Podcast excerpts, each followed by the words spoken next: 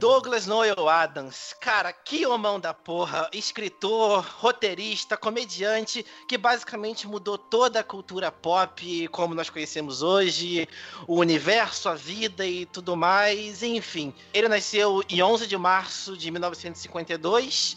Acreditem ou não, ele tinha um sonho de ser ator porque ele era muito fã de Monty Python. E que bom que ele não seguiu por essa linha, né? E nos deu grandes obras da literatura que influenciam tudo que a gente assiste hoje em dia. Eu conheci o Douglas Adams por intermédio de um, uma pessoa muito chata, pouco temperamental. Mas enfim, falando de Douglas Adams, é, é muito engraçado porque é, ao mesmo tempo em que eu conheci é, Douglas Adams, eu tava conhecendo o Doctor Who. Então eu tava num hype gigantesco de Doctor Who. E eu tava conversando com esse meu amigo chato pra cacete.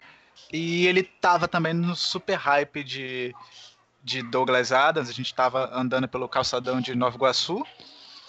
E aí a gente começou a conversar, ele começou a me apresentar Douglas Adams, a falar do, dos livros, do Guia do Mochileiro das Galáxias, e depois falando do restaurante no fim do universo. Caraca, cara, o, o, restaurante onde você deposita uma moeda e ela vai rendendo, rendendo, rendendo, rendendo, rendendo pra caralho. E aí depois tem o negócio lá do terceiro livro, que é a Viagem no Tempo. Inclusive, o terceiro livro era para ser um roteiro de Doctor Who, depois a gente foi descobriu. E eu tava no hype de Doctor Who e apresentei Doctor Who pra ele. Foi bizonho porque ao mesmo tempo que eu comecei, peguei o Guia do Mochileiro das Galáxias para ler, fatalmente aquela história encanta, não só encanta, mas porra, te diverte pra a gente chegou e eu comecei a ler Douglas Adams, ele começou a ver Doctor Who, a gente marcou uma mega ultra maratona depois e a gente viu a terceira e a quarta temporada inteira de Doctor Who. E no mesmo dia. Não, a terceira temporada inteira de Doctor Who. Depois a gente viu o filme do do Guia do Mochileiro das Galáxias, que não é lá aquela maravilha. Mas ah, tem eu o... gosto do filme, eu gosto do filme. Não, ele é, ele é engraçadinho, mas não tem metade do humor e do nonsense que é o Guia do Mochileiro das Galáxias. Mas foi ele que roteirizou também. Oi? Foi o Douglas Adams que participou do roteiro também. Não, sim, mas tipo, por mais que tenha sido, não, não consegue se equiparar ao livro. Uhum. E você, Jess, como é que foi o seu primeiro contato com esse grande nome? Ah, foi quando eu tava no ensino. saindo do ensino médio que eu comecei a, eu comecei a procurar coisas diferentes daquilo que a gente lia na escola. Tipo, sabe, as literaturas ah, obrigatórias para quem vai fazer vestibular, essas coisas. Daí eu comecei a fuçar sobre coisas de, de ficção científica e tal. E daí eu descobri o tal do dia da toalha. Aí eu falei, o que, que, que é isso? Daí eu fui lá, procurei. E um amigo meu tinha falado do Douglas Adams também, que, pá, lê os livros dele é massa, não sei o quê. Aí eu lembro que com o meu primeiro salário, quando eu trabalhava, quando eu comecei a trabalhar, eu comprei a coleção, que tava baratinho, né? Porque é, é super barato. É, acho que eu paguei 20 reais em todos os livros. Cara, e eu li tudo assim em uma semana. Eu lembro. Eu lembro que eu até fui pra. Eu tava indo pro Rio Grande do Sul nas minhas férias, daí eu falei, vou levar. Eu li tudo, cara, de uma vez, assim, uma semana lá no Rio Grande do Sul. Falei, que livro. Que coisa espetacular na minha vida. É muito, muito legal. O sarcasmo, o robozinho lá, o Marvin. Tipo, é muito bom, cara. Tudo, tudo, tudo que ele apresenta é muito bom. A questão de da tecnologia, e a questão da, da, da, Terra ser, tipo, praticamente inofensiva. O cara fica lá 200 milhões de anos e ele só escreve que praticamente inofensiva. É uma das é muito sensacional, cara, é muito sensacional. Não, e fora que em 78 ele criou conceitos, cara, que o Guia do Mochileiro, como ele é descrito no livro, se você pensar, hoje em dia ele é um tablet. Ele é. Ele é, é um, um, tablet. É um dispositivo fixo que é um dispositivo físico que ele tem acesso a todo o conhecimento do universo. Um tablet. E é um... com acesso à internet. E leva para lá e para cá. É, e ainda tem as vantagens de estar escrito em letras amigáveis, então entre em pânico na frente. Isso aí. O que torna tudo melhor. Sim. E o cara é. Aí agora eu baixei, agora que eu comprei o Kindle da Amazon. É, eu baixei, eu comprei o Dirk Gently, vou ler também. Daí agora a gente. Ai, super quero ver Dirk quero Gently. assistir a série na, na Netflix. Netflix patrocina a gente pra gente falar de Dirk Gently. Dirt, Dirty Gently. Dirk Gently. Repete. Dirk Gently. E é isso aí. E aí a gente ainda vai falar de Shada hoje e ainda tem mais um também que a gente vai falar mais futuramente, Cidade da Morte, que também é do Douglas Adams. Então, tipo, o cara, o cara é rei, mano. O cara era demais, sensacional. E eu também não acho. O cara é rei, ele consegue estar presente em tudo que você pode imaginar de importante da cultura pop. O que ele não tá, ele é referenciado, cara. Ele, ele como, como eu falei, ele tinha um sonho em ser ator porque ele, conhe ele conheceu a vida de como que eram os atores lá do Monty Python, e aí ele, o primeiro trabalho dele como roteirista foi justamente roteirizando alguns episódios de Monty Python, e ele inclusive fez parte de alguns episódios, só que aquilo, né, Douglas Adams estava na pendenga, estava muito ruim de grana, e ele teve a ideia, ele simplesmente um dia, ele se perguntou se aquilo que ele estava fazendo era certo, porque ele estava ganhando muito pouco, ele estava morando com a mãe porque não conseguia pagar aluguel, e aí ele resolveu se embrenhar na vida aí para roteirizar profissionalmente para outros lugares, e foi assim que ele chegou na BBC, que ele produziu alguns roteiros de Doctor Who, que é o nosso foco aqui. Foi nessa época também, depois de fazer um puta vi vi é, viagem mochilando na Europa, que ele se sentia um alien em outros países. E aí ele teve a ideia para escrever o Guia do Mochila das Galáxias, embora ele fala que tava bêbado demais para poder lembrar como ele pensou nesse nome. E é isso aí. Hoje em dia nós vemos tudo, todos esses, esses pequenos detalhes incluídos em tudo que a gente acompanha, inclusive no livro que a gente vai falar daqui a pouco. Tem muita referência ao Guia do Mochila das Galáxias, que é a maior obra dele. Ou pelo menos a obra mais conhecida de Douglas Adams. É a maior obra dele. Não tem jeito, é, é a obra pelo, pelo qual ele ficou conhecido. E o cara chegou até. O, o, Douglas Adams, se eu não me engano, ele, ele chegou a sugerir outros roteiros para Doctor Who, mas não chegaram a ser aprovados e tudo mais. De Doctor Who, ele escreveu City of Death, roteirizou City of Death, acho que tem mais um. É que, assim, o Douglas em Doctor Who, o Douglas Adams, ele era, tipo, vistoria... ele vistoriava os roteiros de Doctor Who. Então, às vezes tem muita coisa que ele não, ele não, ele era editor de roteiro, né? Tipo, então às vezes tem coisa que não foi necessariamente ele que escreveu, mas às vezes ele alterou alguma coisa, alguns, é, alguns, alguns arcos, principalmente da 17 temporada e tal. É, aqui no, no IMDB diz que em Doctor Who ele participou do The, The Five Doctors. Planet. Só que é, ele mas... é não creditado em The Five Doctors, aí The Pirate Planet, The Destiny of the Daleks e City of the De Death. É, aqui é, é, The Pirate Planet, que é um arco do quarto doutor. Que. E, é, é, isso. The Pirate. Ok, corta isso. Não. The Pirate Planet. É, enfim, e, e assim, é, alguns. O, o, o, Douglas Adams ele tem muito isso de, de autorreferência, né? Então, assim, você consegue perceber alguns elementos do Guia do Mochileiro das Galáxias inchada. É, você chegar e ver, por exemplo, é, alguns outros livros dele, é, tipo Dirk Gently, que tem alguns elementos também sutis de arcos que ele escreveu de Doctor Who e tudo mais. E enfim, Shada, City of Death. É, enfim, ele, ele tem muito isso. Ele tem uma obra tão vasta e ele é meio polvo. Ele foi fazendo várias coisas em outros, em outros locais, então ele vai se referenciando. Ele, você tem a marca do Douglas Adams nas coisas que ele fez ali. É, você consegue perceber, cara, que ele participou de tudo que ele participou. Mesmo que seja por uma coisinha lá no fundo, pequenininho, você vai olhar assim e, pô, isso me lembra alguma coisa que eu li de Douglas Adams há muito tempo atrás. E justamente por causa da, da, da identidade que ele tem, a identidade própria, que eu acho que o, o Gareth Roberts conseguiu muito bem transpor como que seria o Douglas Adams escrevendo um livro de verdade. Só Sim. que cara, ele, ele é uma coisa própria, ele tem um sarcasmo e que ele consegue fazer uma crítica tão grande sobre tudo. O próprio Guia do de Galáxias faz várias críticas, principalmente a galera que segue alguma ideologia ou religião cegamente. O Restaurante no Fim do Universo tem uma passagem que ele fala lá que tem uma galera de uma religião que tá esperando que o Messias retorne para dizer as palavras místicas que não sei o que e tudo mais. E aí o Messias aparece lá no restaurante do fim do universo. E aí quando ele vai abrir a boca para falar, o universo acaba. Esse é o tipo de crítica que ele faz, que é engraçado, inesperado e tudo mais. Que nem a mensagem definitiva para que Deus deixou. Acho que foi no na série do Guia dos Mulheres das Galáxias que ele, ele encontraram a mensagem definitiva de Deus para a sua criação. E a mensagem era basicamente: foi mal aí, desculpa pelo vacilo. Cara, isso é, é sensacional, é uma coisa que só ele tem.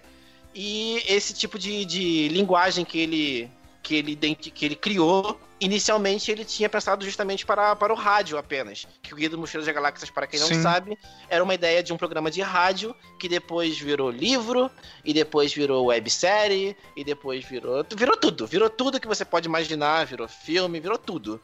E é isso aí que a gente tem hoje, esse grande marco, esse grande homão da porra lendário. Isso aí. Influenciou Legendary Big Man. É.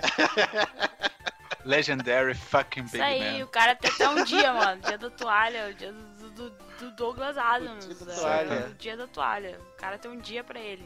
Tudo dele é muito marcado por uma aleatoriedade tão grande, mas tão grande, que aleatoriamente a gente quase gravou no aniversário dele. no, no, no, comemoração de aniversário dele, que seria na semana passada, dia 11 do 3. Mas enfim, não foi. E na aleatoriedade. Né? É, é. Douglas Adams a gente não ia conseguir, até por conta da maldição do Douglas Adams, que nunca se consegue fazer alguma coisa que ele, que ele escreveu, ou sobre ele de uma forma que você pensa. É sempre de uma forma aleatória. Mas enfim, vamos lá. Eu sou o PH. Eu sou o Vinícius. Eu sou a Jéssica Laíse. E esse é o Podcast in the Library, um podcast spin-off do universo Who Podcast, e hoje falaremos sobre Shada.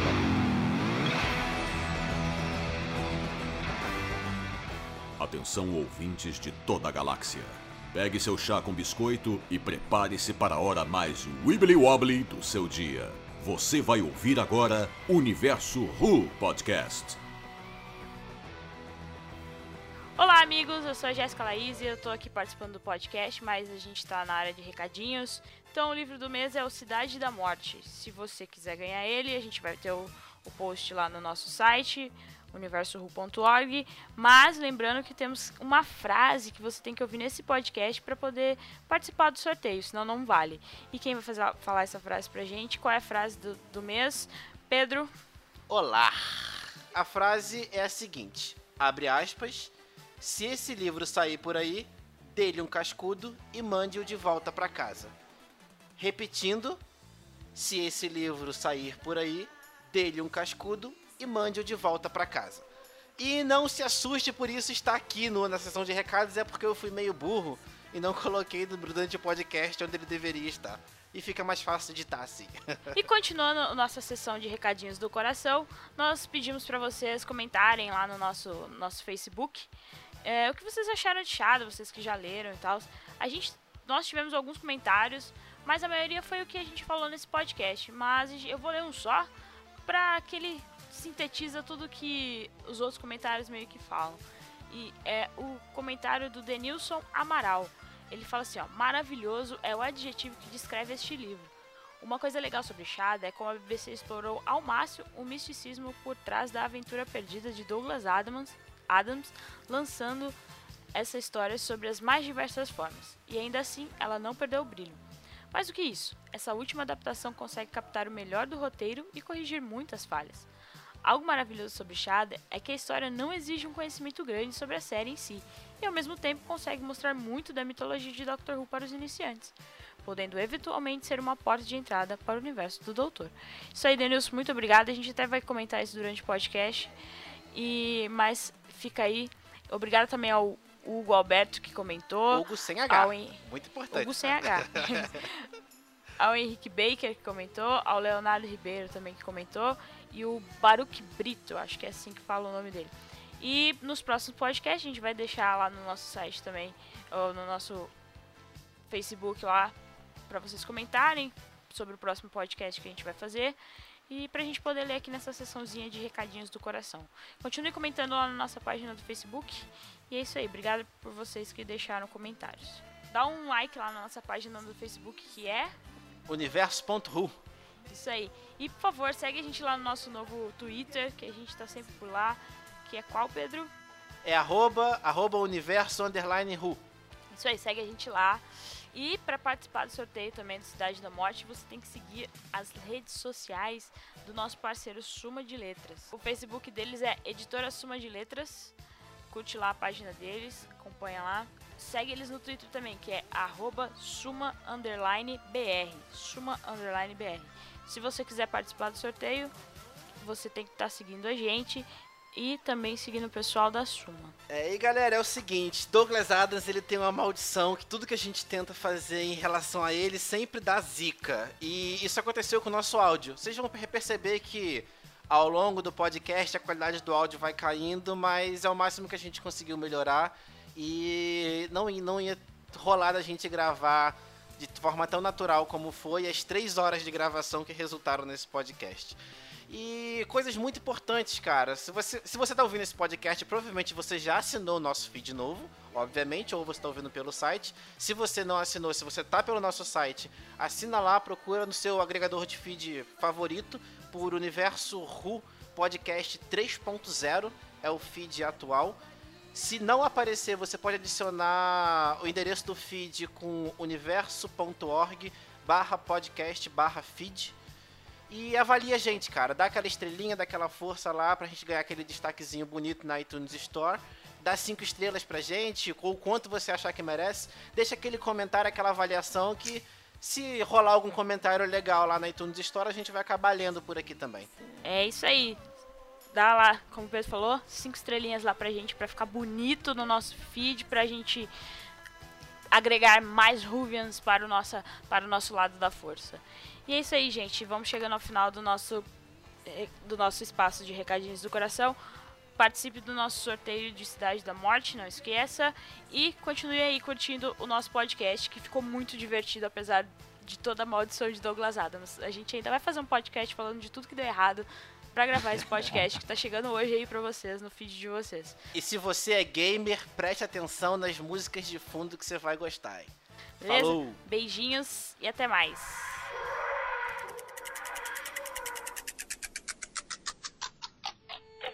Shada começa nos apresentando o grande vilão do arco, que é Skagra. Em seguida, vemos o Doctor recebendo um sinal de socorro da Terra, um sinal que foi dado pelo Time Lord aposentado, o professor Chronotes. É, quando o Doctor atende o chamado, descobrimos que Chronotes tinha pedido ajuda por conta da posse do venerável livro das leis de Gallifrey, mas logo descobrimos que o livro tinha desaparecido da pequena confusão que é a sala do professor e quem tinha roubado o livro era o Chris, que pegou o livro apenas para tentar impressionar a Claire. Rola uma série de encontros e desencontros em Cambridge, Skagra mata o professor, depois mata o Doctor, o professor o professor dá uma pequena roubada, dá uma pequena furada nas regras para voltar à vida dentro de sua própria Tardes, em companhia da Claire, enquanto segue em Skagra pelo Vortex até a sua base de comando e depois para Shada. Doctor revela que não estava morto e que tinha apenas usado um pequeno truque mental para enganar a esfera que Skagra usava para poder roubar as mentes de suas vítimas. Usando a nave do Skagra, que o Doctor transformou em uma nave capaz de viajar pelo espaço-tempo, o Doctor chega até a base de comando e é surpreendido pela tarde do professor, que acaba salvando ele e Chris da morte certa. É revelado então que o professor é Saliavin, que é basicamente o que Skagra estava procurando em Shada, pois Salevin tinha a habilidade de inserir informações na mente das pessoas.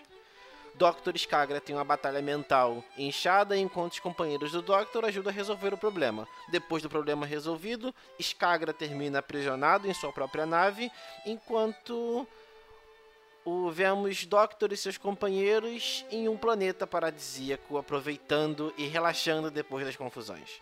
E é isso aí. Isso são os acontecimentos de Shada de uma forma bem resumida. Por que, que alguém teria que comprar Shada, na sua opinião? Gente, Um, Douglas Adams. Dois, Doctor Who. Eu não tenho outras palavras para poder convencer alguém a ler Shada. É Doctor Who e Douglas Adams. Tem combinação melhor? Não tem. É realmente que... a melhor combinação possível. Nada que eu fale supera você imaginar uma combinação de Douglas Adams e Doctor Who. A própria BBC sabe disso e sugou o máximo que poderia dessa combinação. e você, Jéssica, por que que você como você apresentaria Shada para alguém? Como você faria alguém ler Shada? Primeiro, vai ficar repetitivo, vai. Primeiro, Douglas Adams. Segundo, esse, esse arco. Primeiro, Douglas Adams, né? Duh, não tem o que falar. Primeiramente. Primeiramente, Douglas Adams. Segundamente, essa palavra não existe, mas tudo bem. Esse arco deu tão errado tudo pra, na época que ele foi filmado que ele merecia ter sido. Ele merecia ter ido pra, pra tela completinho, do jeito que o, o Douglas Adams queria, porque eu acho que ia, ia ser muito legal. E merece uma chance só por isso. E o Garrett Roberts, ele conseguiu terminar brilhantemente a história, o livro, e merece também por causa do caro. Vamos dar também créditos para ele, que ele conseguiu muito Sim. bem manter o espírito, como o Pedro já falou. Ele manteve o espírito de Douglas Adams vivo no livro. Você lê o livro, você até esquece que não foi o Douglas Adams que escreveu ele. Exatamente. Exatamente e na verdade, cara. eu classifico o Gareth Roberts Sorry, eu nunca vou. A gente nunca vai perder a oportunidade de falar nomes em Jessica Cage. É, tem um que a Jéssica adora, mas eu esqueci agora. Enfim, eu acho que o Gareth Roberts, ele é a cola perfeita do, doc, do Doctor Who com Douglas Adams. Ele foi ali, conseguiu compatibilizar esses dois, é, juntar, unir, fazer algo um livrão da porra. Dá até uns arrepios falar de Shada e Douglas Adams e. Cara, pra mim, Shada, eu tava conversando com um amigo hoje que não, não conhece Doctor Who, e aí eu até falei com ele, cara, lê esse livro, eu sei que você não assistiu Doctor Who ainda, mas na boa, você vai ler esse livro e você vai assistir. Porque ele funciona como um primeiro episodião de Doctor Who. Que ele, em um capítulo, ele consegue te mostrar como é o Doctor, como é o personagem do Doctor, como é a TARDIS, o que é TARDIS, como a TARDIS funciona e como que o Doctor resolve os problemas. Em um capítulo ele consegue fazer isso tudo, em um capítulo ele consegue te colocar nesse universo. Então se você nunca assistiu Doctor Who na sua vida e você vai ler Shada, ele te apresenta um universo maravilhoso. E se você é fã de Doctor Who, se você assiste a série clássica, se você assiste a série a série atual, você vai ver inchada uma das mais maravilhosas histórias. Um cuidado maravilhoso que ele tem com a história, e vai ficar maravilhoso, maravilhoso, maravilhoso, em uma frase só, mas enfim. Que ele tem com uma história, com, um persona com os personagens que ele envolve na história, que é basicamente lindo. Para mim, é a história perfeita. Tem uns problemas? Tem, óbvio, mas toda história tem problema. Mas para mim é basicamente a história perfeita de Doctor Who. Ele serve para qualquer público sendo você um mega fã de Doctor Who, que já assistiu tudo, que já ouviu tudo, que já leu tudo, ou se você tá chegando nesse universo agora. Inclusive, o livro é melhor que muito arco aí da série atual, tá bom? Desculpa aí. Já digo aqui, o livro é melhor do que qualquer arco escrito pelo Gates. Qualquer, qualquer história escrita pelo Gates. É, esse livro é melhor que qualquer história que o Gates já escreveu para Doctor Who. Só leiam Chada, compre. Inclusive, agora é merchan, agora pode. Ah, vai lá no nosso Twitter, que a gente tem o linkzinho da Amazon direto para Chada. Nosso Twitter, arroba universo underline, compre pelo nosso link e ajuda a manter o site no ar aí pra gente poder pagar o servidor. E, e lembrando, claro, que esse podcast, essa série de podcasts spin-offs, só se tornou possível graças à Suma de Letras.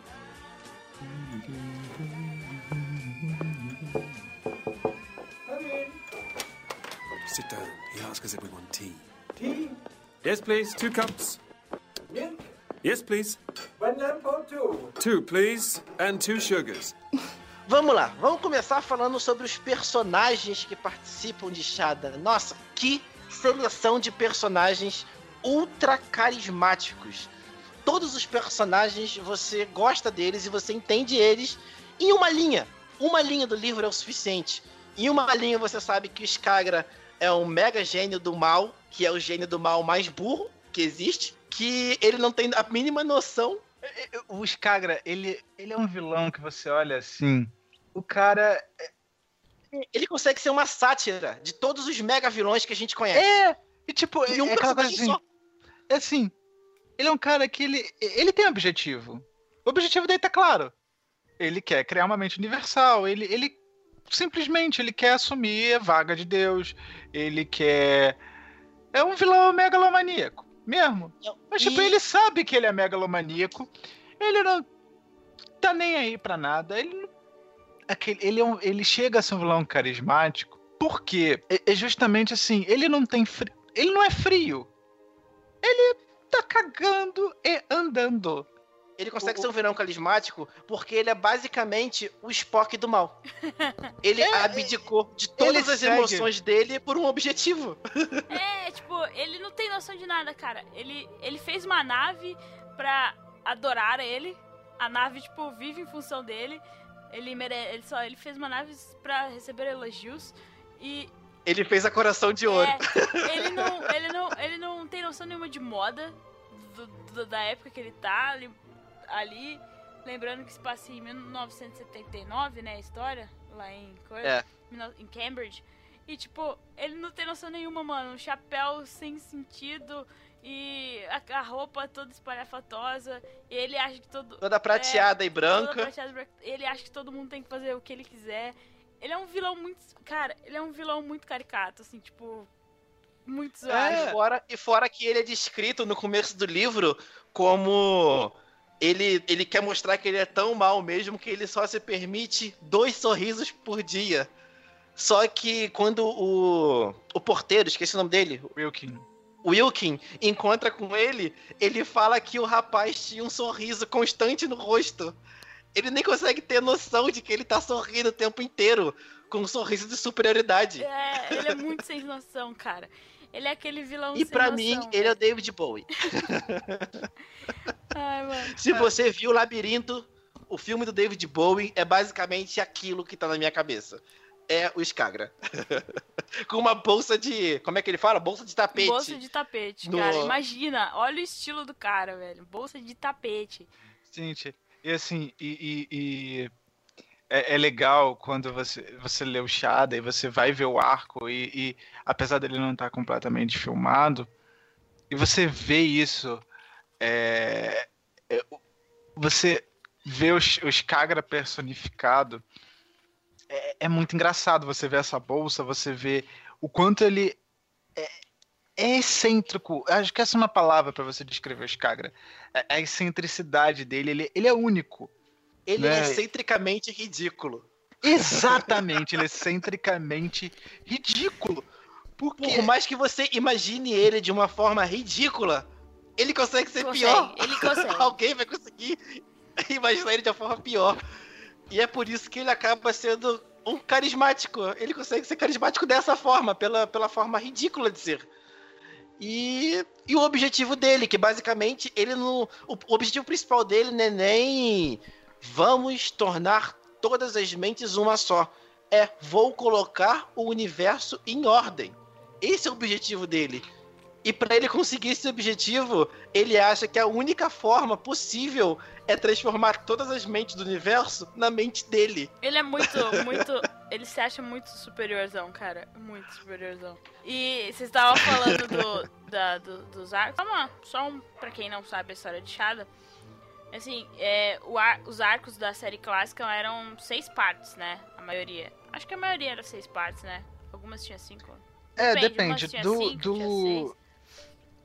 É, variava entre 3 e 7. né, entre 4 e, e 6, assim, existem alguns arcos do terceiro Doctor, da primeira temporada dele, que são 7, mas a grande maioria varia entre 4 e 6. Aí tem um de 12, tem, enfim, mas a grande maioria era esse mesmo. E, e até do quarto doutor ele teve muitos, muitos arcos de quatro, quatro partes. são menor, eles são arcos de seis são menos frequentes já na era do do Tom Baker. Então, mas esse, esse o Shada era pra ser dividido, dividido em seis partes. Daí ele começou a ser filmado, mas só as três primeiras partes foram filmadas e as últimas não, não deu pra ser concluída, porque teve uma greve dos roteiristas, um negócio assim. Uma greve lá na BBC, igual teve em 2012, 2011, não, não lembro, em Hollywood, que atrapalhou muitas séries que muitas séries que iam ter 12, é, 22 tiveram 12. É, até porque, só, só uma coisinha, para quem não sabe, a BBC é uma empresa estatal. Aqui no Brasil ela seria igual à Cultura. TV Cultura, É. sabe? É por isso que rolou greve, não é, É. só, só um parênteses. E daí não terminaram de filmar, beleza. E eles não iam passar metade do arco, né? E arquivaram o bagulho lá e deixou. E só foi ser exibida, assim, metade do arco e tal, em 92, 1992. E as partes que faltavam, o Tom Baker narrou. Então é isso aí. E além de ter o roteiro escrito pelo Garrett Roberts, né? Feito a, ele ter feito o livro que a gente vai comentar, que a gente tá comentando, em 2012. Ainda teve uma webcast da BBC e um audiodrama especial da Big Finish que foi lançado em 2003, os dois.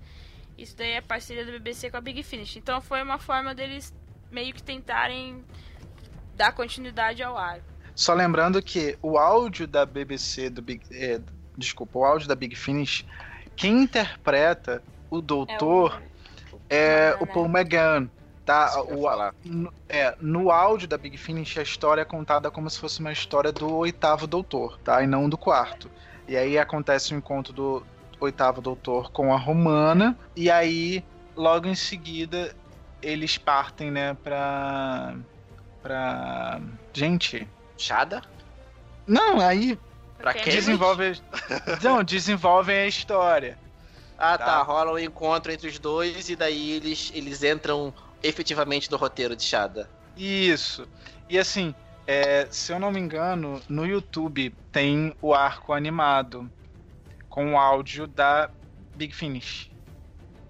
Tá? É, e já que você falou aí do Doctor, e aí ele foi foi feito, o, o, o eita, o audiodrama foi feito junto com o Paul McGann. O que, que vocês acham, sei lá, se eles resolvessem fazer Shada na série, na série moderna, que Doctor que vocês acham que seria legal, pelo que vocês veem desse, desse, desse arco todo? Que foi uma conversa que já tivemos antes de você entrar, Vinícius. Difícil escolher, difícil pensar em um outro Doctor que não seja o Capaldi. É, porque eu acho que, apesar de tudo, a- apesar do, do Baker ele ser mais novo do que o Hartnell, do Trugton e o, o Pertwee, é, ele não chega a ser tão jovial e a atitude dele não é tão jovial, apesar de ter um ser mais animado, ser quanto, por Uhum. exemplo, do Matt, do Matt Smith. Mas ainda assim não consigo ver um, o Matt Smith ou até mesmo o Tennant pegando a, a- a- apesar do, do Shada ser ter momentos de galhofas, ele é um, um arco mais sério, mas tem lá seu, seu lado mais pesado. E eu acho que o Capaldi ele se encaixaria bem nesse sentido. Eu já acho o contrário. Eu já acho que o Matt Smith se encaixaria muito melhor no arco de Shada do que de todos os Doctors da, da, da série atual. Justamente por isso. Porque Shada tem os seus momentos de brincadeiras e palhaços e galhofas, que o Matt Smith faz muito bem. E tem os momentos pesados e sérios que o Matt Smith faz muito bem com direito a um discurso. É, Percebe-se claramente o beat do Matt Smith, este senhor que vos apresenta o podcast. É fã, fãzá. É a realidade, não tem como Não, então, mentir, igual né? eu eu até falei assim, não, eu, eu também acho que o Capaldi dava certo. Mas depois daí a gente conversando um pouco, falei, putz, verdade, tem muita coisa do Matt Smith. E daí eu até pensei assim, o décimo primeiro como Doctor e Companion seria a Clara. Eu acho que ela é a única que tem essa. Tá bom que a, Rom- a Romana é, é uma Time Lady e, tipo, a ela é super inteligente tudo mais. Ela é. Ela sabe história de Gallifrey e tudo mais. Mas como a gente não tem uma Time Lady. Agora tem, né? Que tem a Missy. Mas eu acho que a Clara daria certo também. Não, daria. eu acho que a Clara caberia. de- De todas as companhias, ela seria a melhor para fazer ser uma romana-like. Mas enfim, a gente já tá especulando demais. Vamos voltar. E Romana, eu, eu, eu não, não vi a série ainda, então eu não conheço a Romana na série, mas eu, eu conheci pelo Shada, não, não, não assisti a série clássica, e eu adorei a personagem. Eu gostei da personagem, que ela é, de uma forma muito bizarra, o Skagra que deu certo, sabe? Ela, ela mantém a pose de que ela é uma Time Lady, ela é sinistrona, ela tem o conhecimento da, da, da cultura dos, dos, do- dos Time Lords e tudo mais, só que por dentro ela é quase uma manteiga derretida. Ela tem uma fé cega no Doctor de que ele sempre vai, vai resolver os problemas. Não é à toa que tem uma, uma hora que eles acham que o Doctor tá morto, e aí ela é sequestrada, e ela acredita que o Doctor tá morto, e ela faz um pedido só, que ela queria ver o Doctor, porque ela já estava triste pra cacete ao decorrer da história por conta disso. E aí, quando ela escuta a voz do Doctor, ela tem um sorriso no rosto, e aí ela fica aplaudindo e pulando só pela presença do Doctor. E eu achei isso muito legal. Ela é uma companion que tá ali pra apoiar o Doctor em tudo que ele precisa e que ela tem uma confiança que eu não vi em nenhuma outra companion que não fosse a Amy na série nova. É, então, é, eu. quando, quando eu li Shada, eu ainda não tinha chegado na época do padeiro, mas ainda assim.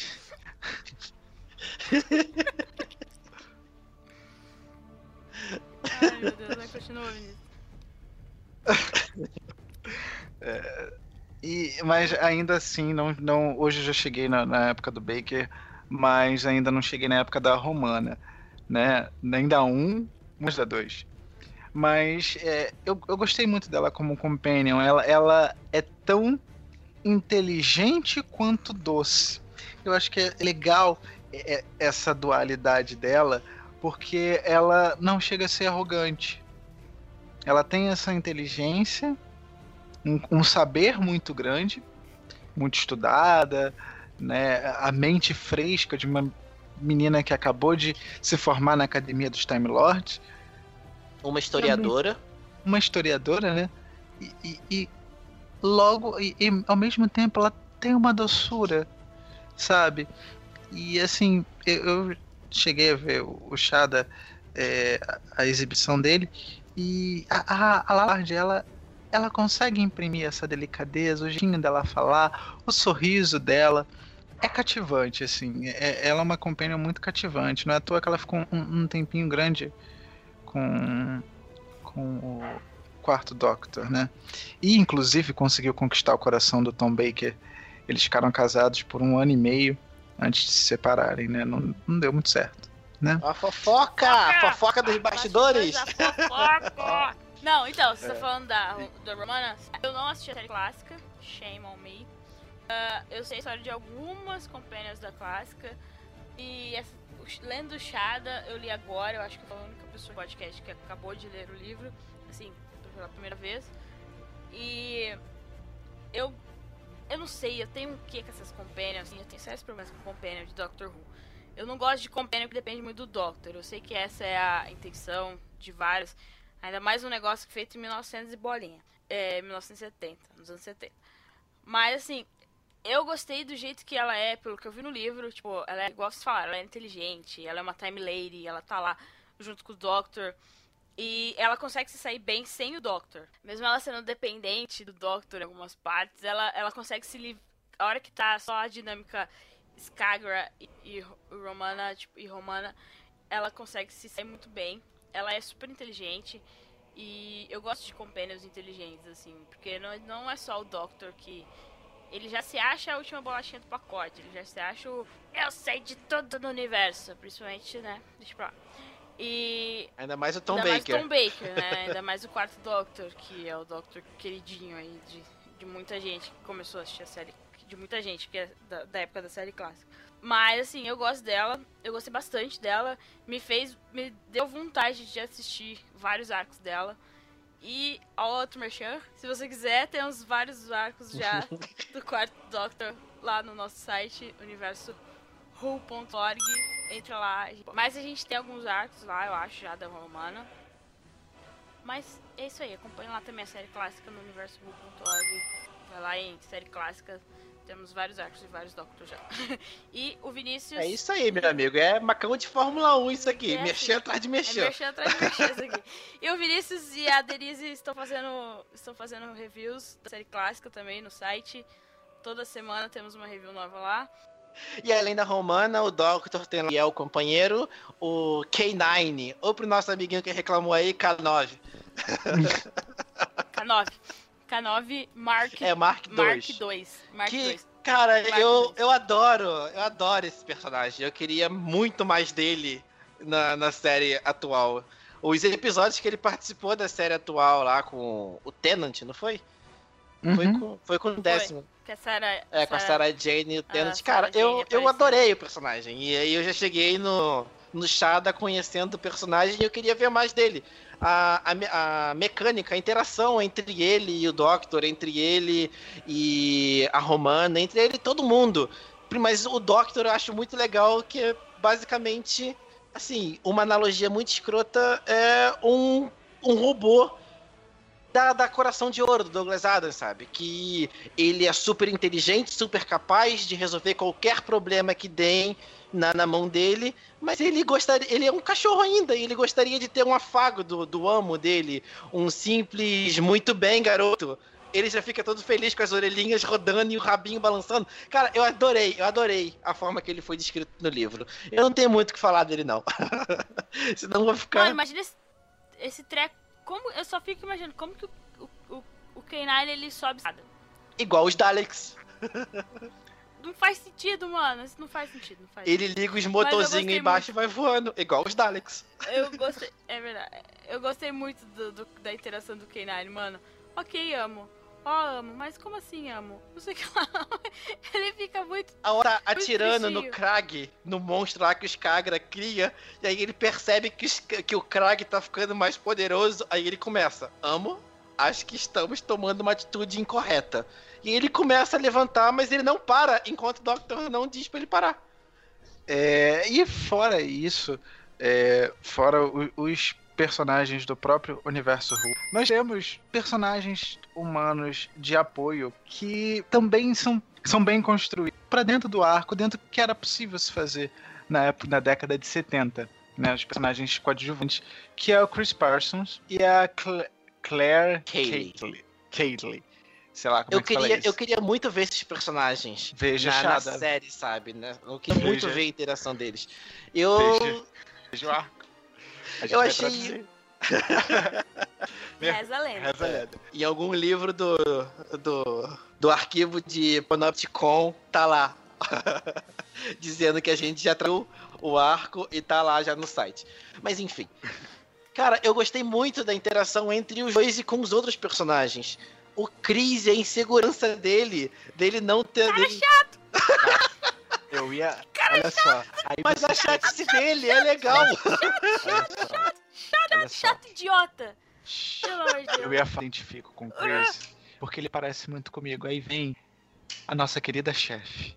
Linda, maravilhosa, poderosa. Mas Ele você é chato pra caraca, Vinícius. Você é Eu chato. livro. Foi me dando uma raiva dele. Mas Você, eu falei, meu cabu, velho. olha só. Ah, cara, eu gostei. O fato dele ser chato, ser inseguro, dele não, não conseguir entender todos os milhos de sinais que a Claire passa pra ele. Eu achei isso muito legal. Achei legal. Eu gostei muito disso. Do fato da Claire ficar com um sorriso dele e ele achar que a Claire tá querendo matar ele. Eu achei isso legal. Eu queria ver isso na série. Defenda o personagem, Vinícius. Cara, olha, eu achei legal, tipo, o Chris, ele, ele, ele é um rapaz tímido e, e ao mesmo tempo bastante, ele tem lá seu grau de proatividade é, em Oh. outras áreas, em outras áreas que também é não... grau. Oi? Zero também é um grau, né? Porque Não, ele não tem propriedade nenhuma. A coisa mais legal que ele pensou em fazer pra Claire foi pegar os livros de datação de carbono e causar toda a merda que ele que Shada se desenrola. Não, sim, eu tô dizendo, eu tô dizendo que em relação a outras coisas que não sejam em relação a Claire, né? ah, tá. É, é, não, não é. Com mulheres ele é um zero à esquerda.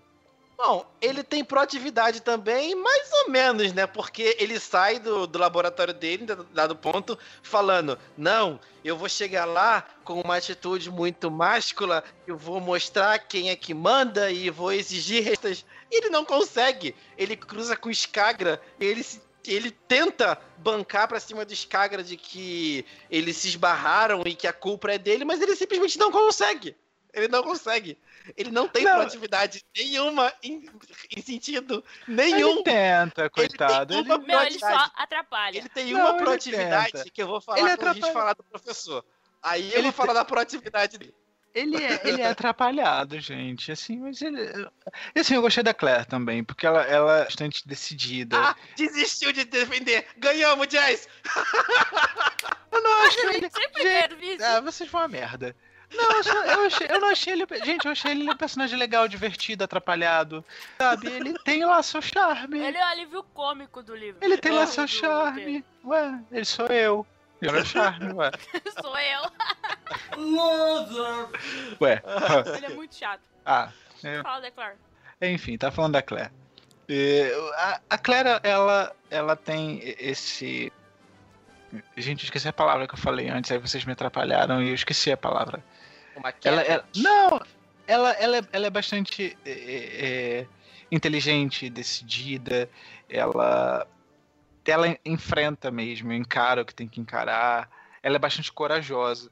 E isso é, é uma característica é muito boa da personagem, porque ela vai pro meio da ação, né?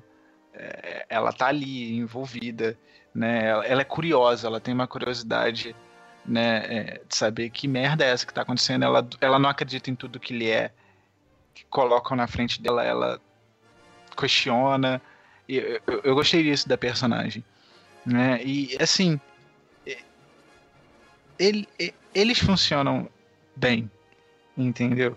É, junto até mesmo do professor Chronolds. É, é aquilo que eu falei, o Wilkin mesmo, o porteiro, por mais que eles tenham, alguns tenham tido poucas cenas e tal, você Cara, consegue o ver- Wilkin, o Wilkin é tipo o guardião de Cambridge. Ele sabe tudo em todos os horários com a memória fotográfica de tudo.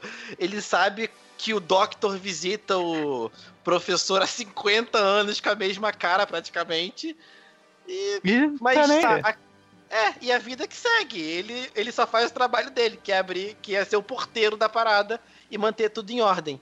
Eu admito que no início eu não gostei muito da Claire, desde a primeira vez que eu li, porque eu achava ela muito passiva em relação a tudo. Todo mundo, até o livro faz uma piada com isso mesmo, que todo mundo fala com ela em algum momento: fica aqui que eu vou resolver o problema. E ela se sente incomodada por isso, mas ela não faz nada em relação a isso. A primeira coisa, a primeiro momento que ela quebra isso e que ela toma uma atitude e ela pensa, eu não vou ficar aqui simplesmente vendo a vida acontecer, eu vou fazer alguma coisa, é justamente o que você falou, que a curiosidade dela desperta e ela vai mexer na estantezinha de livros lá do, do professor Cronotes e ela acaba encontrando o, os controles da tarde do professor. E dali é que pra mim ela começa a ser uma personagem muito interessante, que ela é basicamente quem resolve todos os problemas. Quem não, os problemas que o Doctor não consegue resolver, quem resolve é ela ou a nave, basicamente. Então, a, Claire, o livro é muito enrolado, desculpa. Eu sei que é feito pra um roteiro de TV, mas os, prime... os primeiros, sei lá, os primeiros 40 capítulos é muito enrolado. Eu diria que o livro Até- ele é enrolado até o 42. Do 42 em diante a história anda. Então, que zoeira. vou comer. Não é zoeira, não é zoeira. Ah, então, os primeiros 40 capítulos, 42 capítulos são muito enrolados. Eu acho que a Claire, ela meio que. Nessa enrolação, ela meio que foi deixada de lado. Porque, tipo, ela, ela mesma fala assim, tipo, ela mesma fala. Por que, que eu tô aqui esperando ele vir? O, por que, que eu tô aqui esperando o Chris vir aqui no laboratório dele? Por que, que eu não vou lá e faço alguma coisa? Ou, sabe, ela fica se questionando, porque ela, ela é super inteligente ela ela ganha uma vaga no, é, no emprego nos Estados Unidos, ela mora em Londres, mas ganhou um emprego nos Estados Unidos. E ela fica tipo, por que, que o Chris é tão idiota de não ver que eu também sou afim dele, sabe? Por que, que ele não me fala logo? Ela, tem, ela, ela é uma pessoa de atitude, tanto igual o Pedro falou, que a hora que ela acha os controles atalhos lá do professor, que a, a história dela começa a andar. É, eu não sei, é porque o livro é muito enrolado nos primeiros 40 capítulos. Ela foi muito prejudicada. Eu acho que ela é, é a personagem mais prejudicada por essa enrolação do, do como livro.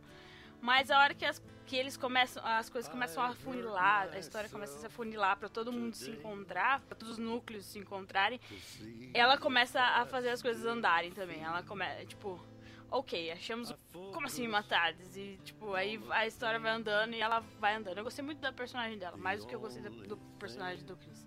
É isso aí. É, a personagem dela, mesmo que ela tenha essa, essa dificuldadezinha no começo, ela é cativante. Você se importa com ela que você acompanha muito o Chris no começo do livro. Nos primeiros capítulos você acompanha muito o ponto de vista dele. E você vê que ele se preocupa muito com a, com a Claire. Ele não consegue falar isso, mas ele se preocupa muito. Ele tá o tempo inteiro pensando: ah, isso daqui a Claire vai gostar, ah, a Claire resolveria isso, ah, a Claire faria isso tudo mais. E aí, por conta de tanto Chris falar dela, você acaba se preocupando com ela. Não por ela mesmo, pelo menos no começo do livro até que a história dela desanda. E aí, quando a história dela desanda, aí já era. Aí ela te conquista em, pouco, em poucas conversas, em poucas linhas de diálogo, você acaba torcendo por ela, você quer mais dela. Quando a cena, entre aspas, é cortada para outro núcleo, você fica, não, volta lá, eu quero saber o que ela fez. Porque as cenas dela são cortadas sempre assim. Claire tá lá com o professor, fazendo isso, isso, outro, e aí ela puxa uma alavanca e aí corta pro núcleo da, do Skagra e da Romana inchada. E fica nisso.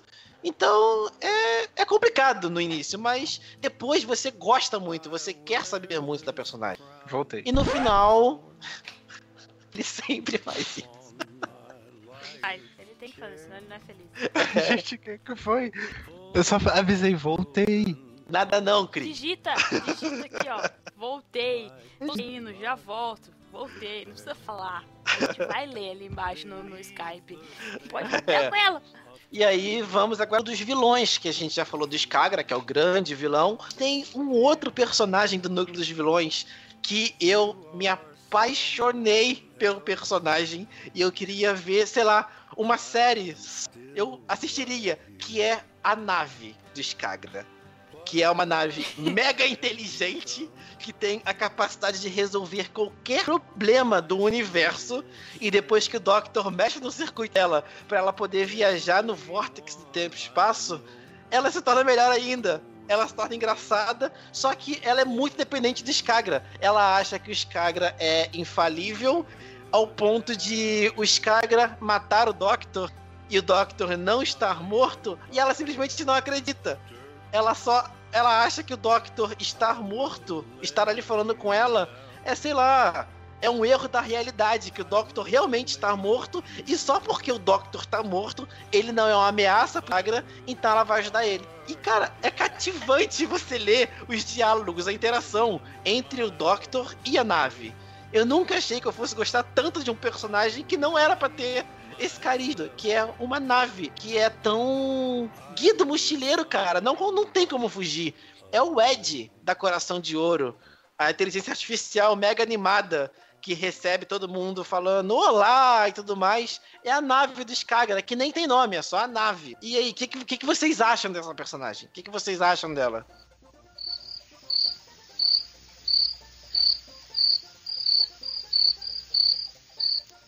Eu tava no mudo. Ai, meu Deus. meu Deus do céu. Gente. Ai, senhor. Quando é pra colocar no mudo, ele não coloca.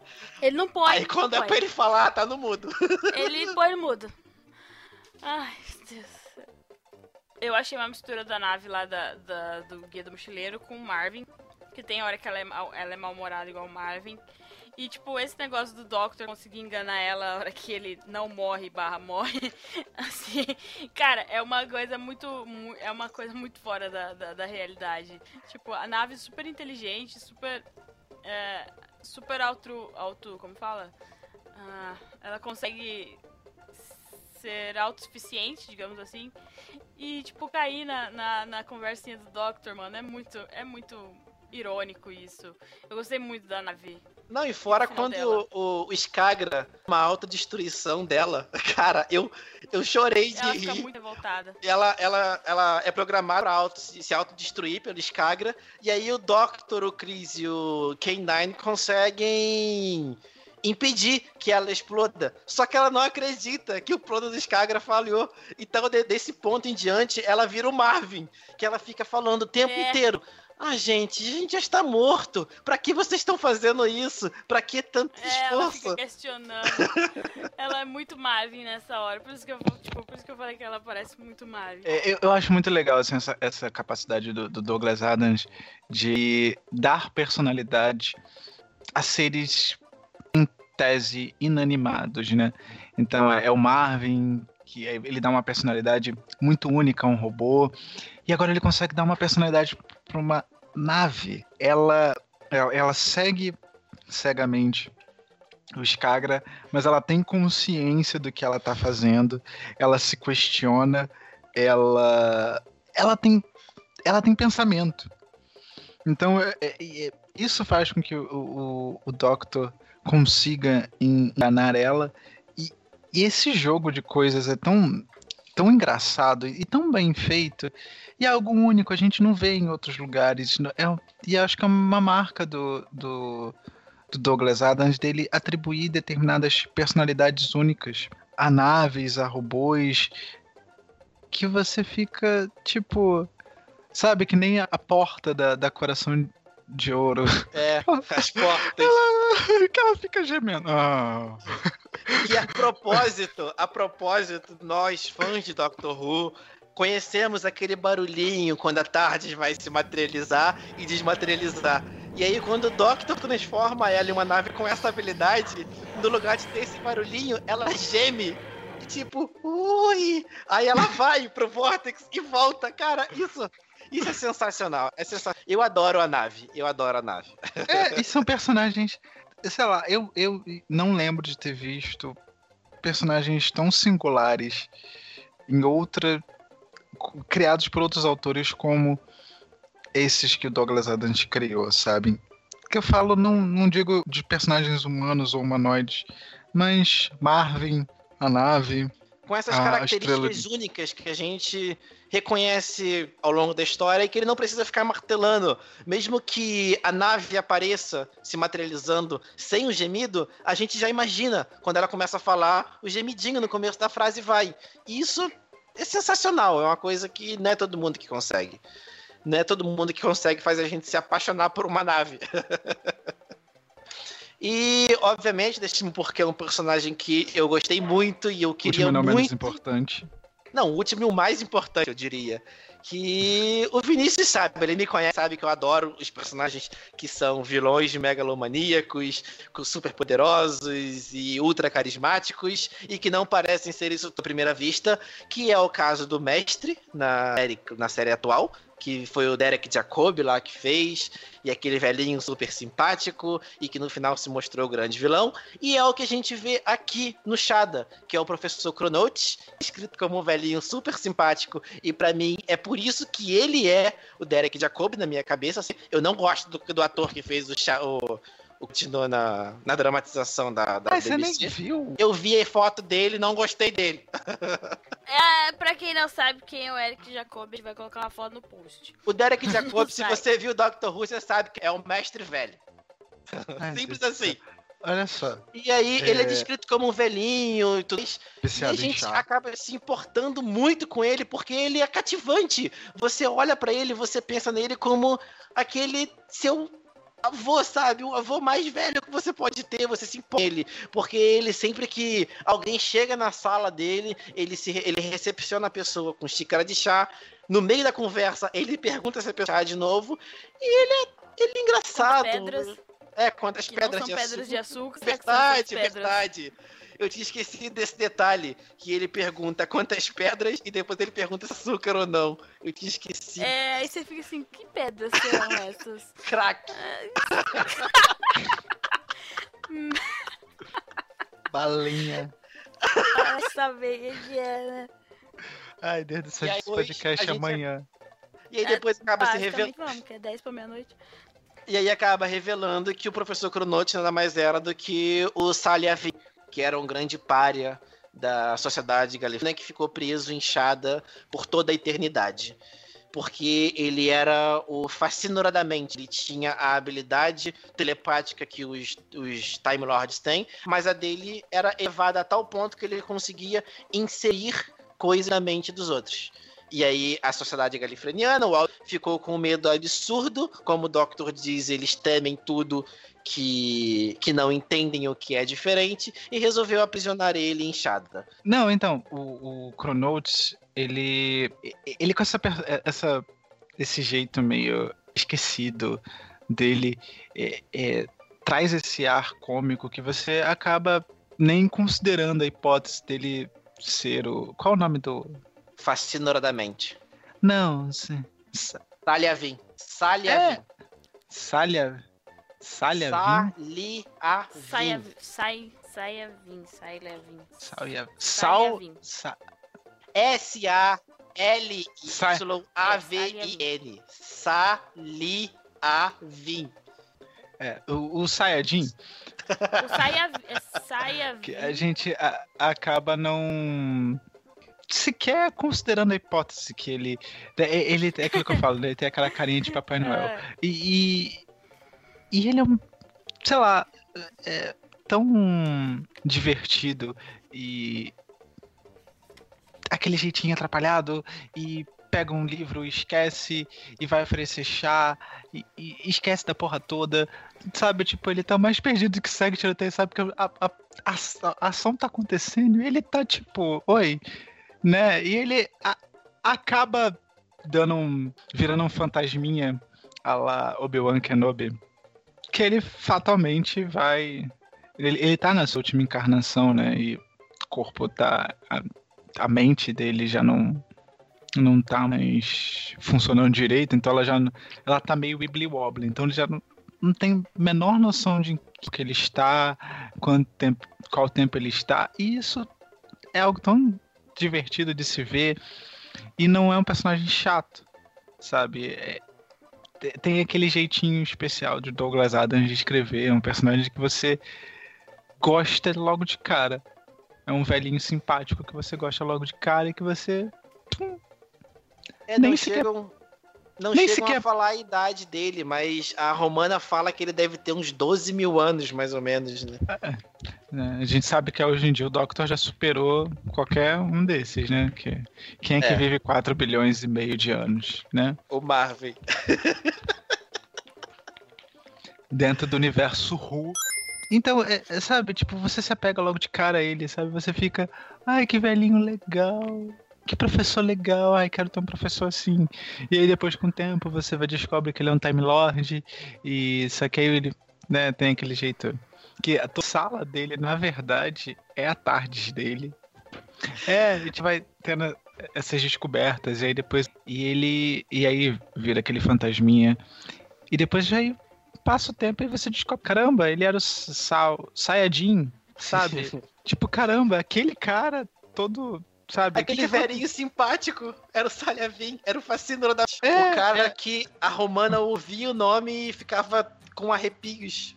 na, na espinha, sabe? Tipo, você não consegue acreditar. É um, é um personagem bem escrito, assim. Um livro dentro de um arco, assim, é cativante. A palavra que eu tenho a dizer do Chronotes é cativante. O, Cron- o professor, cara, tipo, no começo eu já pensei, tem alguma coisa errada com ele. Tem alguma coisa errada com, esse com o professor. Aí a hora que você descobre que ele é um Time Lord, que a sala dele é, é a Tardes e é toda bagunçada. E, tipo, porque a gente tá acostumado com a Tardes do Doctor. E quem não assistiu a série clássica, eu, por exemplo, uma coisa que tá na minha tá, ficou martelando na minha cabeça é que eu não tava acostumada com a interação do Doctor com outros Time Lords. Só com O autoconselho. É essa a interação que eu tenho também. É. E a Miss, agora o mestre e agora a Miss. É mais recente, né? E assim, porque não, não tem na minha cabeça. Aí, tipo, mas foi muito legal descobrir que existiam. Que, quais os tipos de Time Lords que existem, é, saber mais sobre é, as, o, o, que, que um Time Lord, que um Time Lord vai pra academia, vai estudar a história de Gallifrey, ou Gallifrey, tanto faz. Escolha o seu jeito de falar. Tá, eles vão pra academia estudar, e tem toda uma ordem, tem um alto conselho. Foi muito legal. E, e, e no final você descobre que o professor, tipo, ele não queria fazer mal sabe? Ele era mesmo um velhinho simpático, ele só tinha um poder, ele só tinha uma habilidade de Time Lord mais desenvolvida do que o próprio conselho de, de, de Gallifrey. E aí eu vi, o Pedro até citou uh, o que o Doctor fala pro professor, que os Senhores do Tempo, até sublinhei aqui no, no livro, que os Senhores do Tempo têm uma tendência a reagir de modo muito exagerado a qualquer coisa que seja diferente, ou que eles não entendam, ou que não se encaixe num jeito específico de agir. Qualquer coisa que possa ser considerada uma ameaça a eles. E tipo, é o que o, eles achavam que o, o Sai, era. Sai, Sai, Saliavin. O Saliavin. Era uma ameaça porque ele conseguia transpor a mente dele para outras pessoas. E, tipo, ele, no final ele não era, cara. Ele não queria fazer mal. Ele só queria estar tá lá, de boa, né, do lado, curtindo curtindo a vida dele. Tanto que quando ele chegou na última regeneração, ele foi.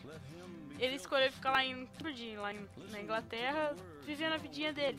Aí, quando tem a interação dele com a, com a Claire, tipo, eu já comecei a ficar assim: como que essa menina como que essa mina sabe dirigir uma TARDIS, sabe? Não é todo mundo que sabe pilotar a TARDIS. E do nada ela começa a descobrir. Tipo, aí você já vai tendo as pistas. A hora que o livro começa a andar em si, daí eles vão soltando as pistas, cara. Mas eu achei um personagem muito legal, muito dramático.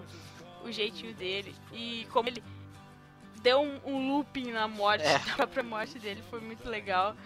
Tipo, ele era muito inteligente, mesmo por um Time Lord já na sua última regeneração, praticamente já Tipo, ele tendo que segurar essa, essa capacidade dele de, de da mente dele e a, ele conseguiu ser um bom personagem, eu acho. Eu, Mano, ele roubou o negócio porque ninguém tava prestando atenção lá da, da biblioteca lá de, de, Gallifrey, de Gallifrey. E. Não, o melhor de o Doctor pergunta, professor, mas até mesmo os Time Lords perceberia o na prateleira depois de 300 anos. O que você colocou no lugar. E aí o professor começa: Ah, eu coloquei um livro bem informativo e engraçadinho de um dos melhores escritores que a Terra já viu. Aí o Doctor, qual livro? Aí ele, ah, não lembro, mas envolve alguma coisa com toalhas e viajar pelo universo. Lembrei, o guia do mochileiro da e ele é, é cortado. A gente sabe que é o guia do mochileiro da galáxia. Ele fala assim, não, porque tem o mesmo tamanho e a mesma espessura e a mesma cor e eles não é uma lombada é, muito bonita. bonita. E fica legal lá na biblioteca. Tipo, tá bom, você rouba um livro lá do, não, não é biblioteca, é biblioteca do Capitólio, né? Os arquivos de Panopticon. É, e dos arquivos, tipo, Beleza, beleza então. Tô levando aqui. Fica com, fica com esse exemplar terráqueo aqui pra vocês e deu. E exemplar aqui do, do guia do mochileiro fica aí. Pô. Tipo, cara, isso é muito sensacional, cara. Muito sensacional. E, o, to, e a treta gira em torno do livro, que o livro é todo escrito em... Em códigos código, indecifráveis, Doctor, segundo o próprio é, Sky. Nem o Doctor sabe direito aqueles códigos. Tipo, ele, na hora que o Skyler pede pra ele ler, ele fica blá blá blá blá blá blá blá blá blá, linha, linha, linha. Não, ele fica rabisco, rabisco, rabisco. Não sei o que, não sei o que, Ponto, rabisco, rabisco. Tipo, é muito sensacional. Só que o livro tem, pelo que eu entendi, como, é, como tem a tecnologia timeline, você consegue enxergar o passado e o futuro, né? Um negócio assim. Pelo que eu entendi. É. Tipo, é o livro mostra alguma coisa é. para você. Se o livro gostar de você, ele mostra alguma é. coisa legal se o livro não gostar de você, ele te mostra o pior isso. futuro possível. E é isso aí, cara. Eu li. E...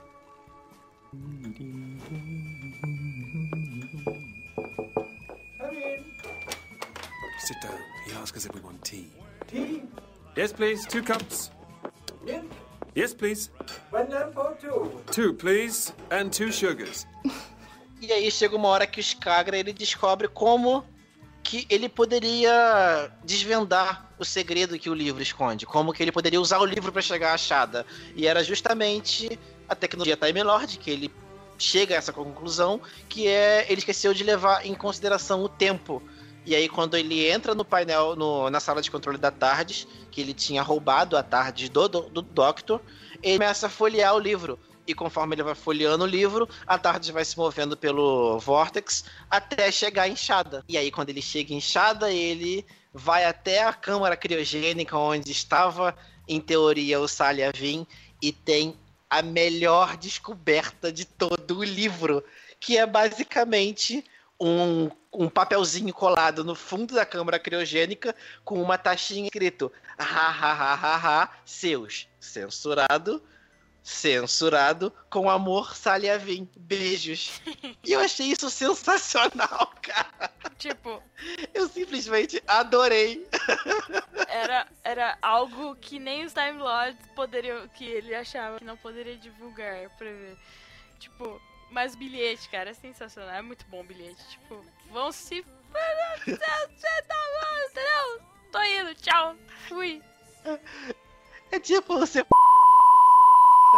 E aí, isso é lá no capítulo CC, sei lá, do livro, que é a primeira vez em que a gente vê o Skagra desmontado. Ele se desmonta, porque toda a vida dele foi pensando nisso, em encontrar o Saliavin para absorver a mente dele e absorvendo a mente dele na esfera, ele teria acesso aos poderes de, in- de inserir pedaços da mente dele em todo o universo.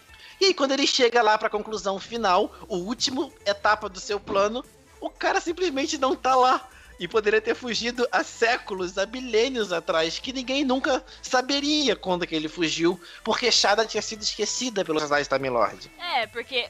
É isso aí, porque o próprio Sai, Salia. Salia. O próprio Sayavin. Salyavin. O próprio Salyavin, ele, ele conseguiu voltar, sair de Shadow da prisão e voltar pra Gallifrey. E, tipo, ele implantou uma consciência coletiva usando o poder dele em, em Gallifrey Junto Isso, com o núcleo da pra que aquelas pessoas daquela época esquecessem que existia Shada pra deixar ele em paz e tal. E tipo, ninguém tava, tava nem aí pra Shada, nem o Doctor não sabia o que, que era, a Romana não sabia o que, que era. E tipo, E ele, ele queimou, pelo que eu entendi, ele queimou uma regeneração pra fazer foi, isso, acho né? que foi assim que ele foi pra última regeneração dele. E tipo, é a hora que o Skagra chega lá e fica tipo, ah, e agora? E agora? Como assim? Ele fica desno totalmente desnorteado. É, Ele fica tipo, quebrado. todo- É igual você ir no restaurante, seu restaurante preferido, pra comer o seu prato preferido. Daí o, o- garçom fala assim, então, hoje a gente não tem tal ingrediente pra fazer seu prato preferido. Aí você fica tipo assim. Ou menos isso. Foi tipo, putz, como É. assim? Ele ficou no chão. Mas quem vai lá e fala? Quem tá lá pra atrapalhar? Quem? Quem? Quem? Quem? Quem? Quem? É, e aí quem, quem, é a quem, proatividade do Chris que o Viz falou lá atrás. O momento mais proativo dele é ele descobrir que o professor era o Saliavin. E aí ele sai correndo da tarde do professor, encontra todo mundo. E quando ele chega lá, ele tá. Ah, o professor é o Saliavin. E aí o Doctor tenta calar a boca dele, mas já era. A besta. Mano, ele começa toda treta e daí. Ai, gente. Ai. É tipo assim, o, o livro, ele dá tantas voltas, tem tantas separações de núcleo, que no finalzinho deles, quando eles finalmente chegam, tipo, a gente vê o Skagra roubando a Tardes, o Doctor roubando a nave do, do Skagra, usando no lugar da Tardes, e a, a Claire o fantasma do, Cro- Tentando prendendo controlar o a do Cronotes, que é uma versão fantástica. E a, a, a Romana com o, com o Skagra, a todo, é, toda essa divisão de núcleos, assim, até chegar lá Inchada. E, ai, desgastado, todo mundo descobre.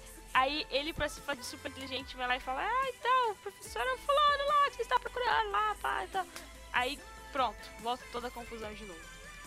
E aí a treta é graças à, à mania de megalomania do, do Skagra, que ele simplesmente vence qualquer um na- da frente dele, absorvendo a mente dele, do, do, do, do inimigo.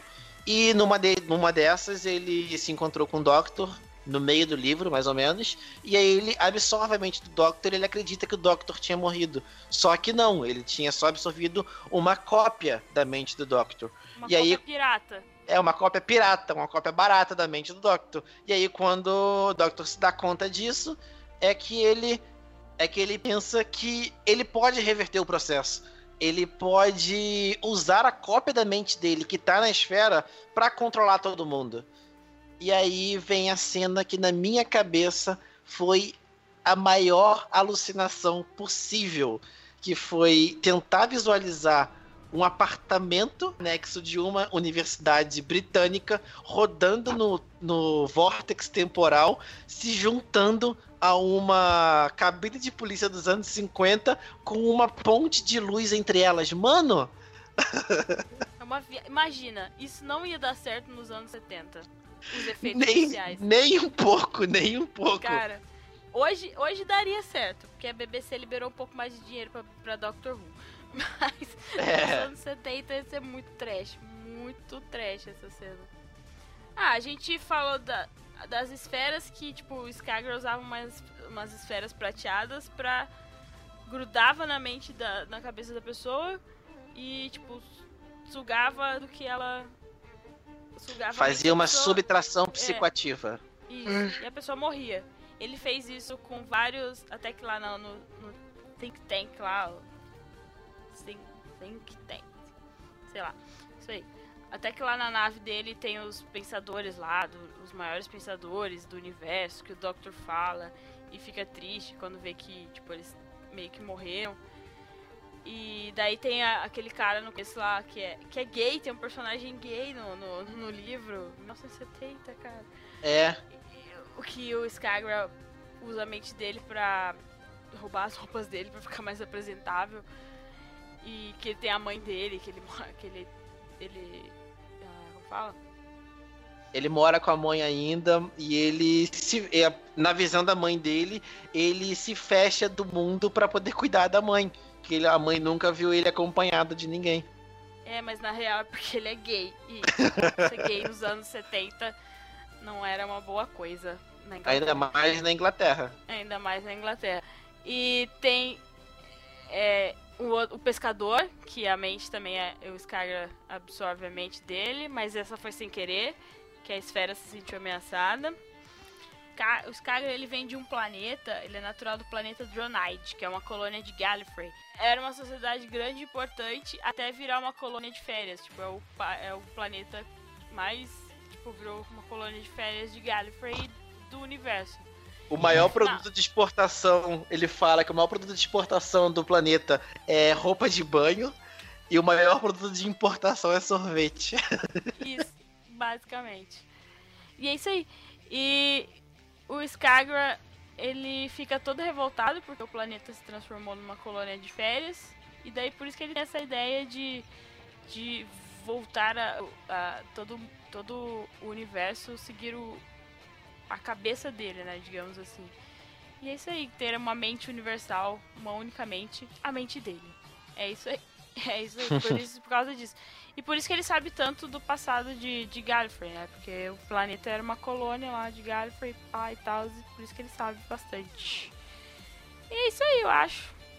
E o final, o Doctor consegue. Nossa, essa essa ceninha final pra mim deles na praia é sensacional, cara. Eu adorei aquela cena do, É, então- do professor contando a história. No final, o professor, é, o Doctor consegue usar a mente dele, que tá, a mente pirata dele que tá dentro da esfera, pra desligar todos os as mentes que o que o Skagra tinha roubado lá em Shada, que ele conseguiu depois que o Chris vai lá e estraga tudo, falando que o, o professor era o era o Sayavin, Saliavin. O, S- eh, o Skagra lança uma esfera em cada cabeça lá do que tá lá, ele, ele abre todas as câmeras criogênicas e tá lá todos os, os prisioneiros da, de, de Shada. Ele rouba a mente deles pra eles virarem tipo robozinho. Aí rouba a mente do Chris também. E é isso aí. Ah, e tem a parte que o Chris fica falando tipo, eu te amo, quer falar eu te amo pra, pra Claire. Só que tá ligado à mente do Doctor. O Doctor acaba falando eu te amo. É nessa parte que eles desco ela descobre que ele, que ele não é idiota assim. É, Ela descobre que ele não é tão idiota e no final eles ficam juntos. juntos e felizes. E aí tem aquela ceninha no- na praia que eles estão numa que é descrita como a praia mais bela do mundo, mas o Chris ainda acha que a Claire consegue ser a coisa naquela praia alienígena com um céu azul maravilhoso, mas que ainda é um tom de azul errado. e Sander e o Chris começam a perguntar o que porque ele não se lembra de daí o Doctor fala: "Ah, o professor vai te contar o que aconteceu, ele vai te contar a história dele".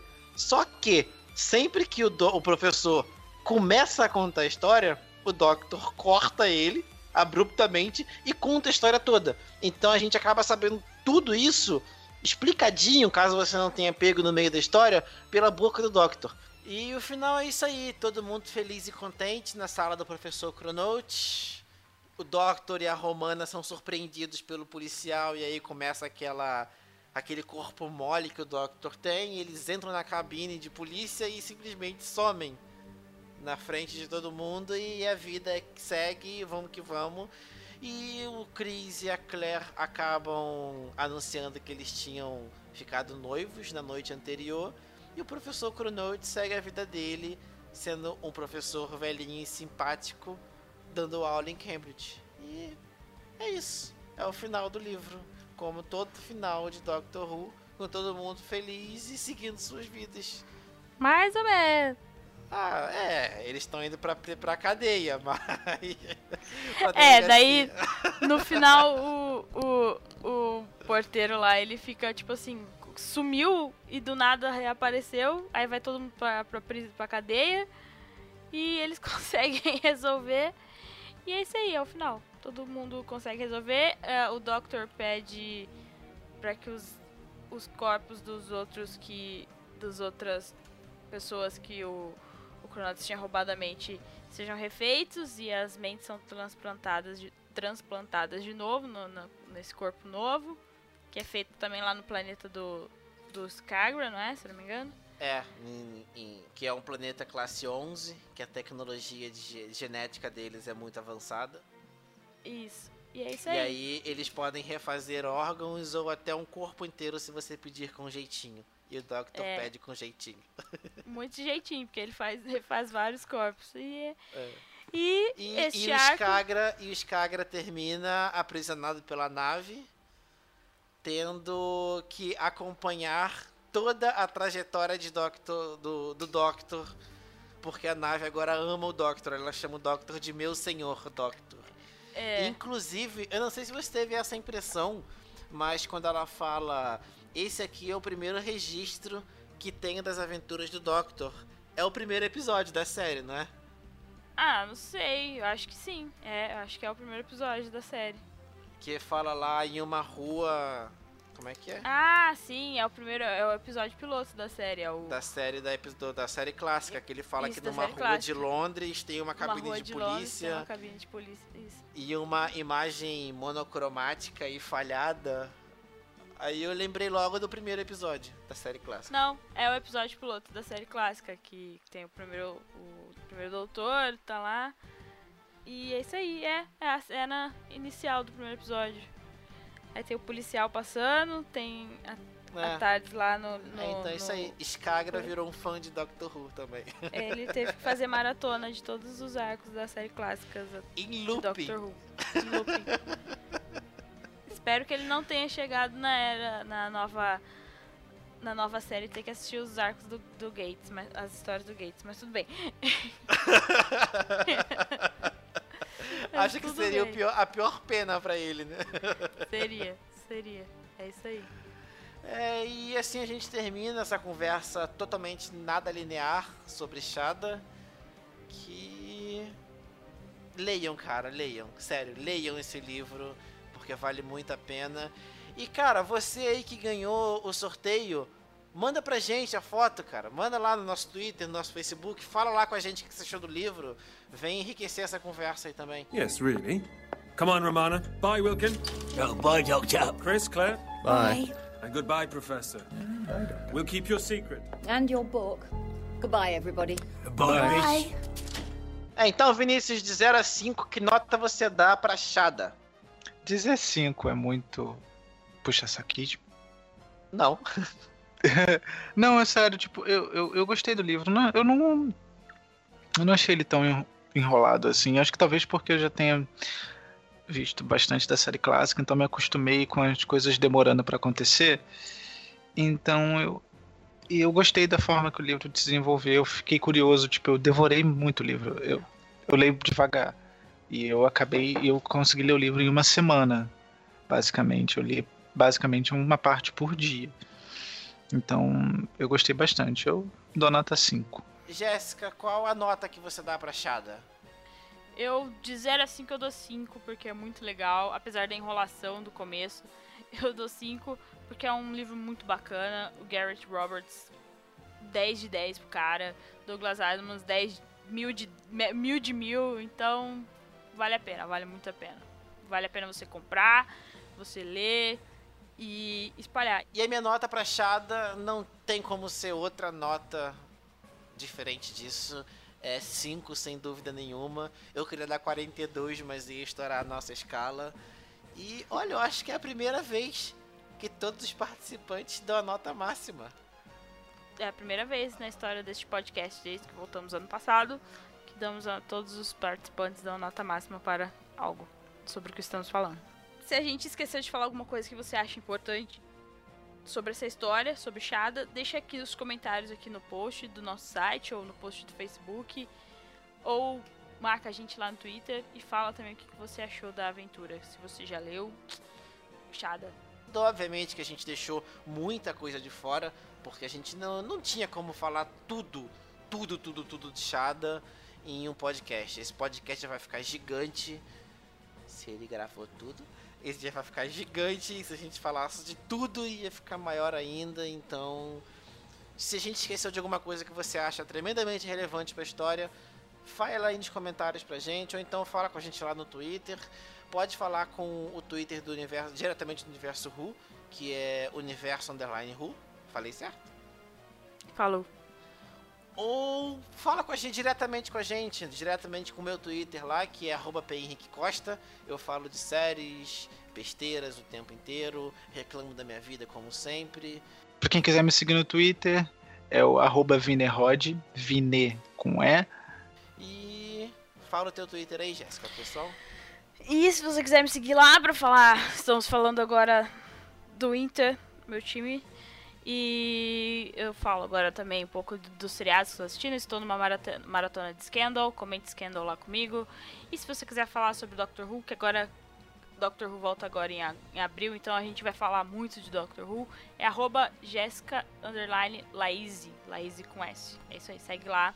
E se você tá seguindo a gente porque você ouviu aqui no podcast, chega lá fala assim, ó, tô seguindo vocês porque eu vi o, a- o Twitter de vocês no podcast do Universo Who. Vai ser legal conversar com todos vocês. É isso aí, e agora vocês vão ficar ouvindo aí, sei lá, All Guys. Valeu! Falou! Falou, e mesmo que a nossa semana não tenha sete dias, até semana que vem.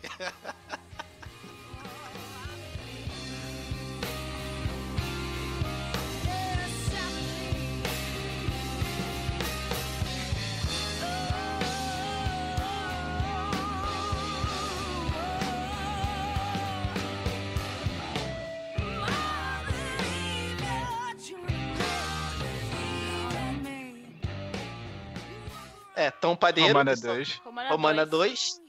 E o K9. Esse é só pra Oh. implicar com aquele cara que fez o comentário. Amigo, a gente te ama. Mas Mas- continua comentando, a gente adora comentários. É. Coraçãozinho, tô fazendo coraçãozinho com a mão. Dois,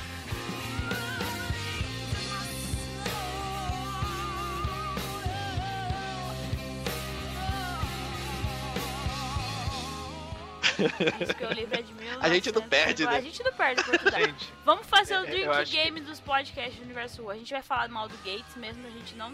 Ele não tendo ligação com o que a gente tá falando. A gente vai começar A a, gente- a fa- falar. A gente vai começar falar do a falar Ram. do Ram, que a gente vai. Do de Class, que né? Anyway. E a gente provavelmente vai começar a falar errado o nome das coisas. Então é isso aí, drink, drink game de, do podcast. aí. cada coisa que se a gente citar esses três aí, você pode beber uma dose de, de tequila e segue, segue firme. Inclusive, Eu apoio. eu- eu- se alguma cervejaria quiser patrocinar a gente também, estamos aceitando. na verdade, qualquer, qualquer pessoa que quiser patrocinar a gente, a gente tá aceitando. Principalmente da área Aí de depois- bebidas e alimentação. A tá aceitando. Aí depois Ah, ah, o ah. pessoal vai falar que o universo Ru é um povo vendido e a gente não vai ter o que dizer. E a gente só não é vendido porque ninguém quer comprar, É. senão a gente venderia. Mas, assim, a gente aceita, essa cerveja se a gente aceita Heineken pra cima, tá? A gente não é qualquer coisa. É. também.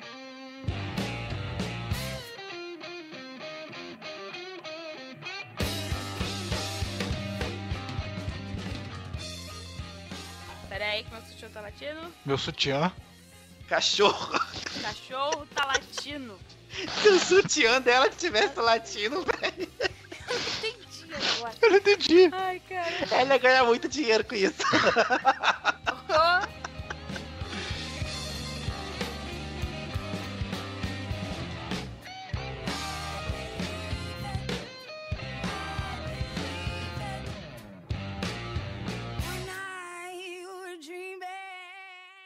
Eu sou o PH Eu sou o Eu Vinícius. sou a Jéssica Laíse. e esse é o Podcast in the Library, um podcast spin-off do universo Ru Podcast, e hoje falaremos sobre Shada.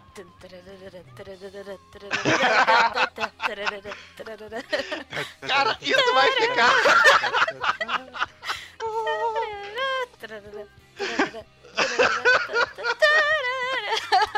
É que é sempre o nosso podcast. Aí, tipo, entra o. O. o, o Brig- Briggs O anunciando o Briggs. podcast, daí começa. Caraca, ficou muito legal isso. Ai, cara. You know how much I wanna be there. But it's feeling like you're starting not to care. I'll admit it, I'm suspicious. Oh, something's going down. Oh, and if you're gonna make a fool out of me, you best believe I ain't sticking around. I got a feeling, oh, deep in my bones.